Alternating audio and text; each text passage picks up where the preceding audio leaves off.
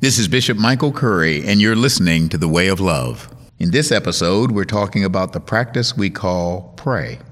Dwell intentionally with God each day. May the way open before you. May you see beyond darkness and light to the love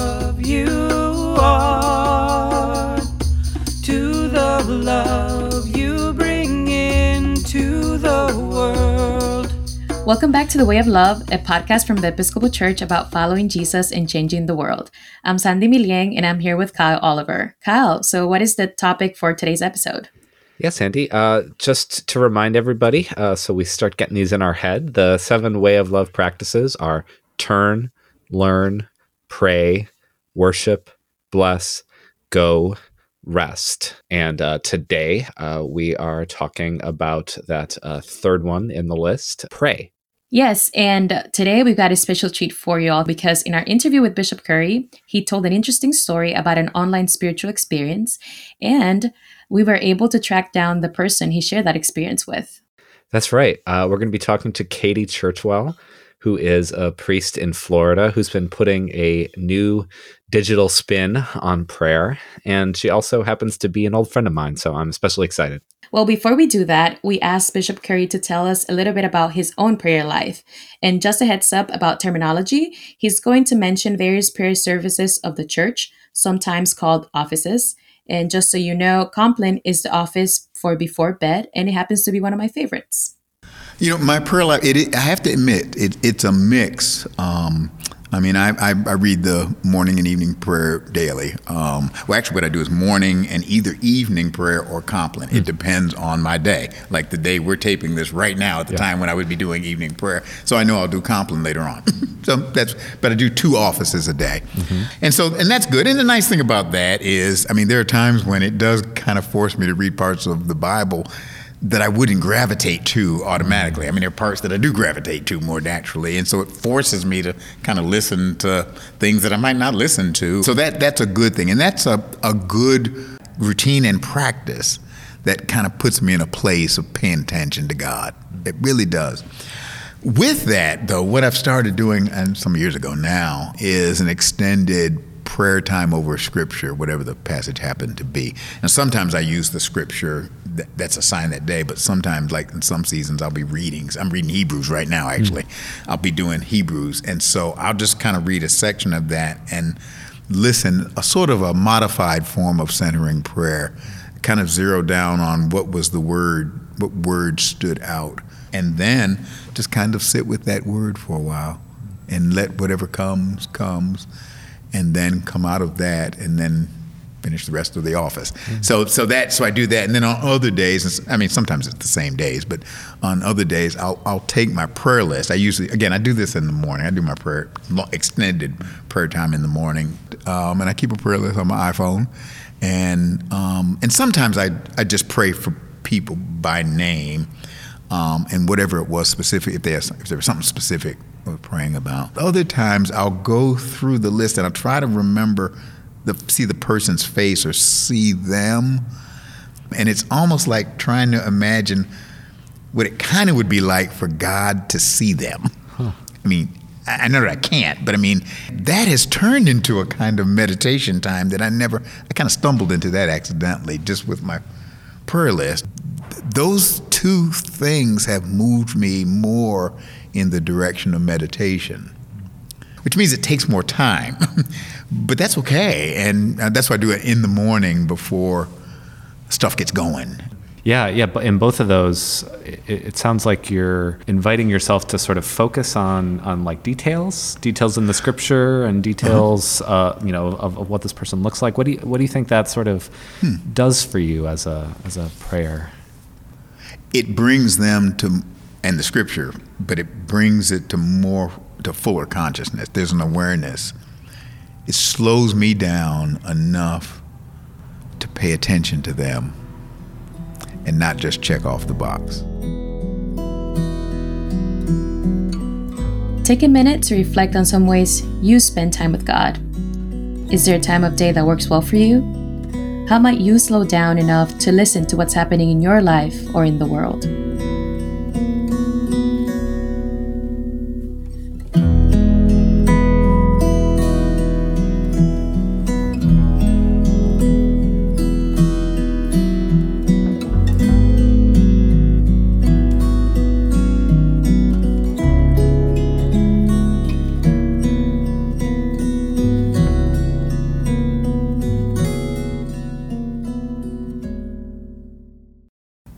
It changed for you when um, when circumstances of your life have changed? Y- yes and no. Um, I, I, can tell it was interesting. This um, when I had prostate surgery this summer past. You know, meaning coming out of anesthesia, you're not very. I mean, so you sort of depend on the prayer of other people. I mean, if you pray, it could be very Ezekiel like and apocalyptic and strange and weird dreams. Um, but once I got home and was still on some medication, um, I wasn't fully reading. I mean, I would try to kind of read and then I kind of like nod off, and so that that didn't work and I went on Facebook, and there's the um, a young priest um, in Florida has pop up prayer. Oh yeah, and, Katie you know, Crawford, yeah, Katie, or, yeah. Uh, Katie Churchwell, Katie oh, Churchwell, yeah. yeah. And so I stumbled onto her, and so I started listening to her, and she kind of became my evening prayer. I mean, mm. I would mm. just, and it was wonderful because she would talk about prayer and talk about things and that kind of. I said, okay, this is my all right. This is evening prayer, and so for that for a period of time, um, pop up prayer was my evening prayer um, because she could do what I couldn't do. Mm. How do you know when it's time to make change, or, or you know, I'm, I'm just really curious about what that process looks like of how of how these practices sort of evolve in us. You know, I, part of it, I, can, I, know for me, and, and in conversations I've had over the years with spiritual directors, um, th- that there's something okay about routine being routine, but there's something unokay about routine becoming routine and becoming routinized and when the routine has no meaning. And there is a point at which you know that. And I don't want to, and I try not to be too hasty with, I had a spiritual director say, don't rush to that decision because the boredom may be something important for you at that moment. Live in that. It's okay. Everything doesn't have to be stimulating. Everything doesn't have to be exciting, you know? Yeah. And sometimes that's okay. But there are, is a point where you kind of begin to realize, okay, I'm not being fed, and this has been going on for a period of time. So maybe I need to change it up a little. Just this doesn't have to be a big thing, something. And that's why having a spiritual director, a spiritual companion, somebody you talk to about your prayer life and that kind of life, about the inner life, is helpful because at least for me, for extroverts, I think out loud. So I'll talk at this or talking to somebody else actually helps me to think out loud, and then they're going to hear something that I'm not going to hear. And then so you make kind of, um, I don't want to resort, resort to uh, football, but call an audible at the line of scrimmage. Mm. You know, you mm. get and you kind of change it up there, and just a little. Doesn't take a big. Doesn't have to be a big change necessarily.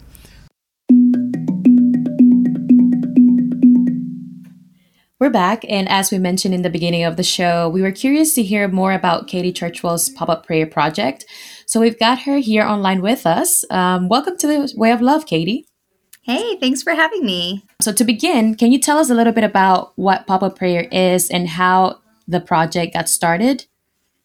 You know, it happened, I can't say by accident, but it happened by force of nature.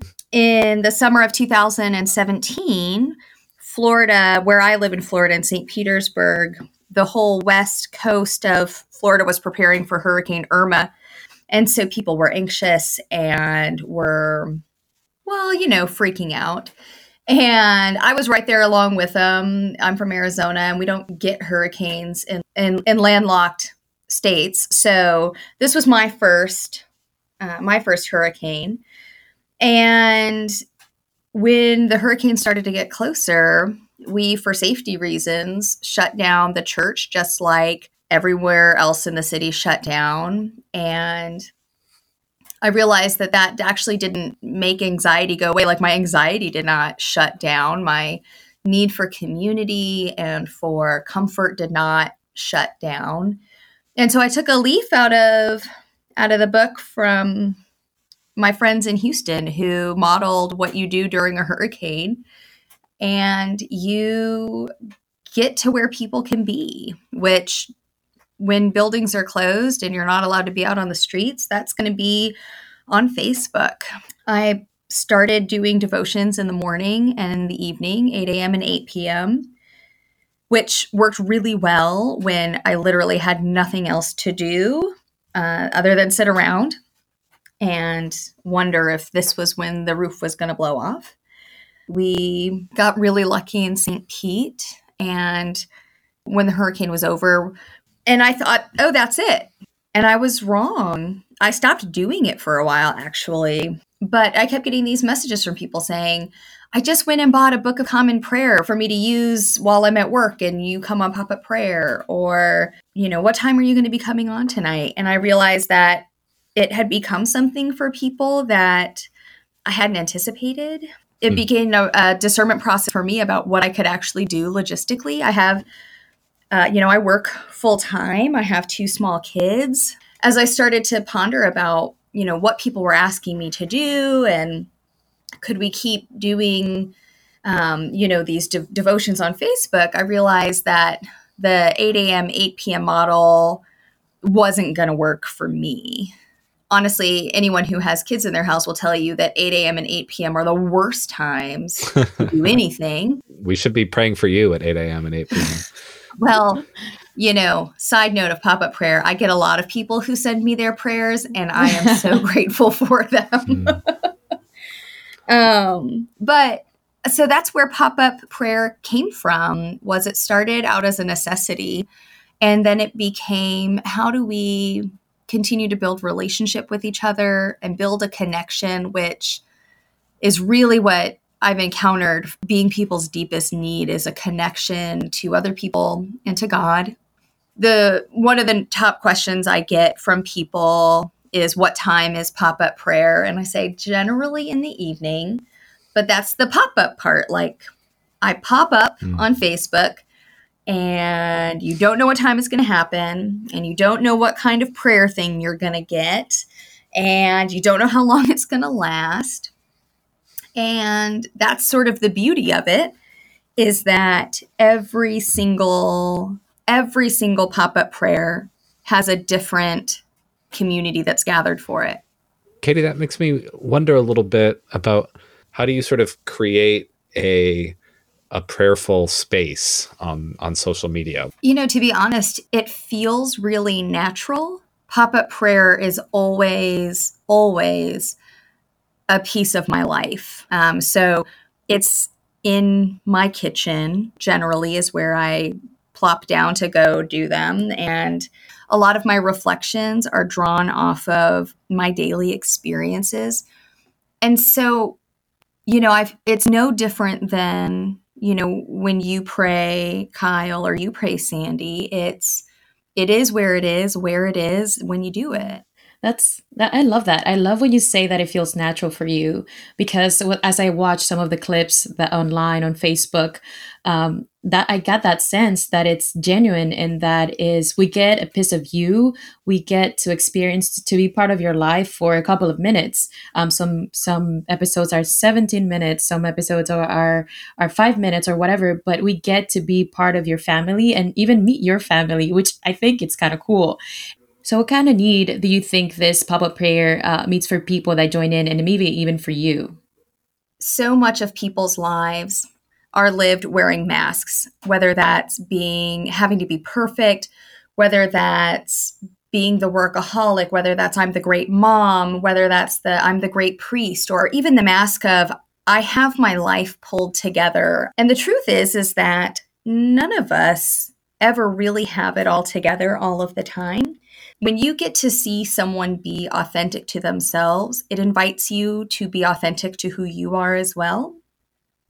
And then after you've been invited into being authentically you, the number two need that is met through pop up prayer that I have encountered is people desire and long for connection with other people and with God the connection with people it's fascinating because normally people i think our knee-jerk reaction is to say you can't have connection with people on social media because it's not real life.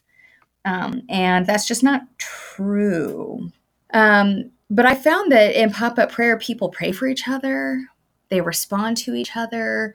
They, you know, through the little smiley face or the laughing face or the heart, they get to engage and interact with each other in a way that is surprisingly deep. You know, lastly, this connection with God, which for me is, you know, a big driving factor about as to why I do pop up prayer. I can't tell you the number of times that people send me messages saying, no one has ever told me that they that they love me. And every single night I go on pop-up prayer and not only you know, do you tell me every single night that I am loved, but you tell me that I'm loved just the way that I am. And it is also just remarkable how God is able to work through this creation of sacred space on Facebook.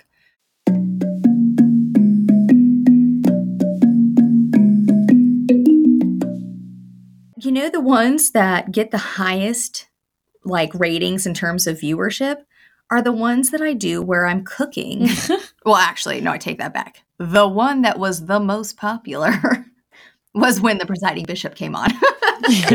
so, you know, numbers never to be reached again unless he comes back on.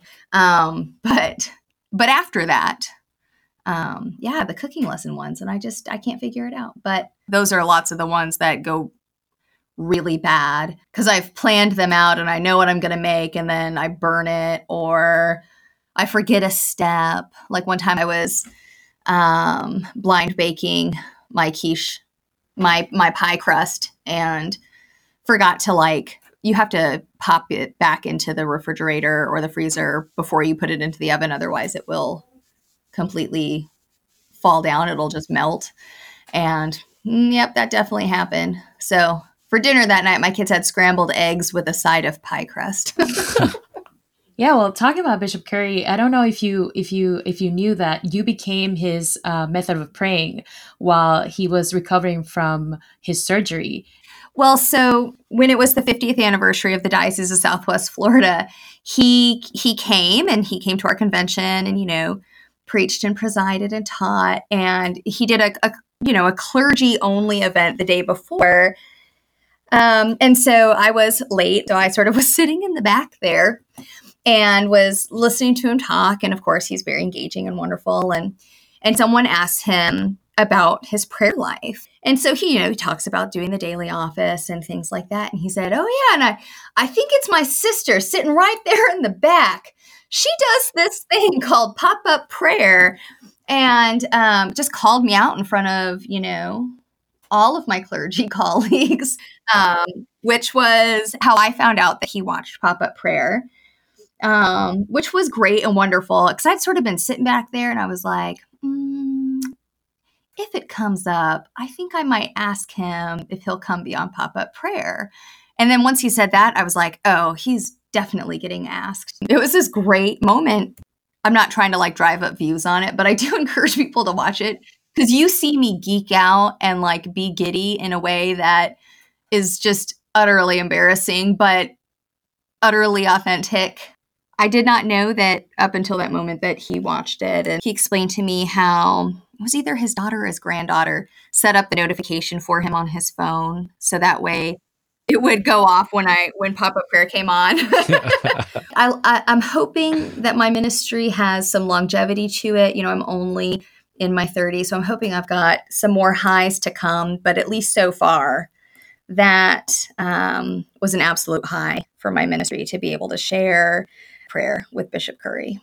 Well, Katie, it has been wonderful getting to chat with you, and uh, hope we'll have you back on the show sometime in the future. Well, thanks for having me on. Anyone who would love to connect with Pop Up Prayer um, and to experience it, if you search on Facebook for Katie Churchwell or Pop Up Prayer, uh, you will find it. And every day we are there talking about life and talking about God and praying with each other. And that wraps it up for this episode. The show was produced by Sandy Milien and me, Kyle Oliver. I handled the editing as well. Special thanks to Ana Hernandez for providing our theme and reflection music. Check out her website at anahernandez.org. You can subscribe to this show wherever you get your podcasts and we'd love it if you rate and review it or share it with a friend. If you'd like to contribute music, a prayer, or feedback, write us at wayoflove at episcopalchurch.org. This is Hillary Raining from Gladwyne, Pennsylvania. Lord God, may we follow Christ's teaching, coming before you with humble hearts, boldly offering our thanksgivings and concerns to you, and listening for your voice in our lives and in the world. Whether in thought, word, or deed, individually or corporately, create an awareness within us that when we pray, we invite and dwell in your loving spirit.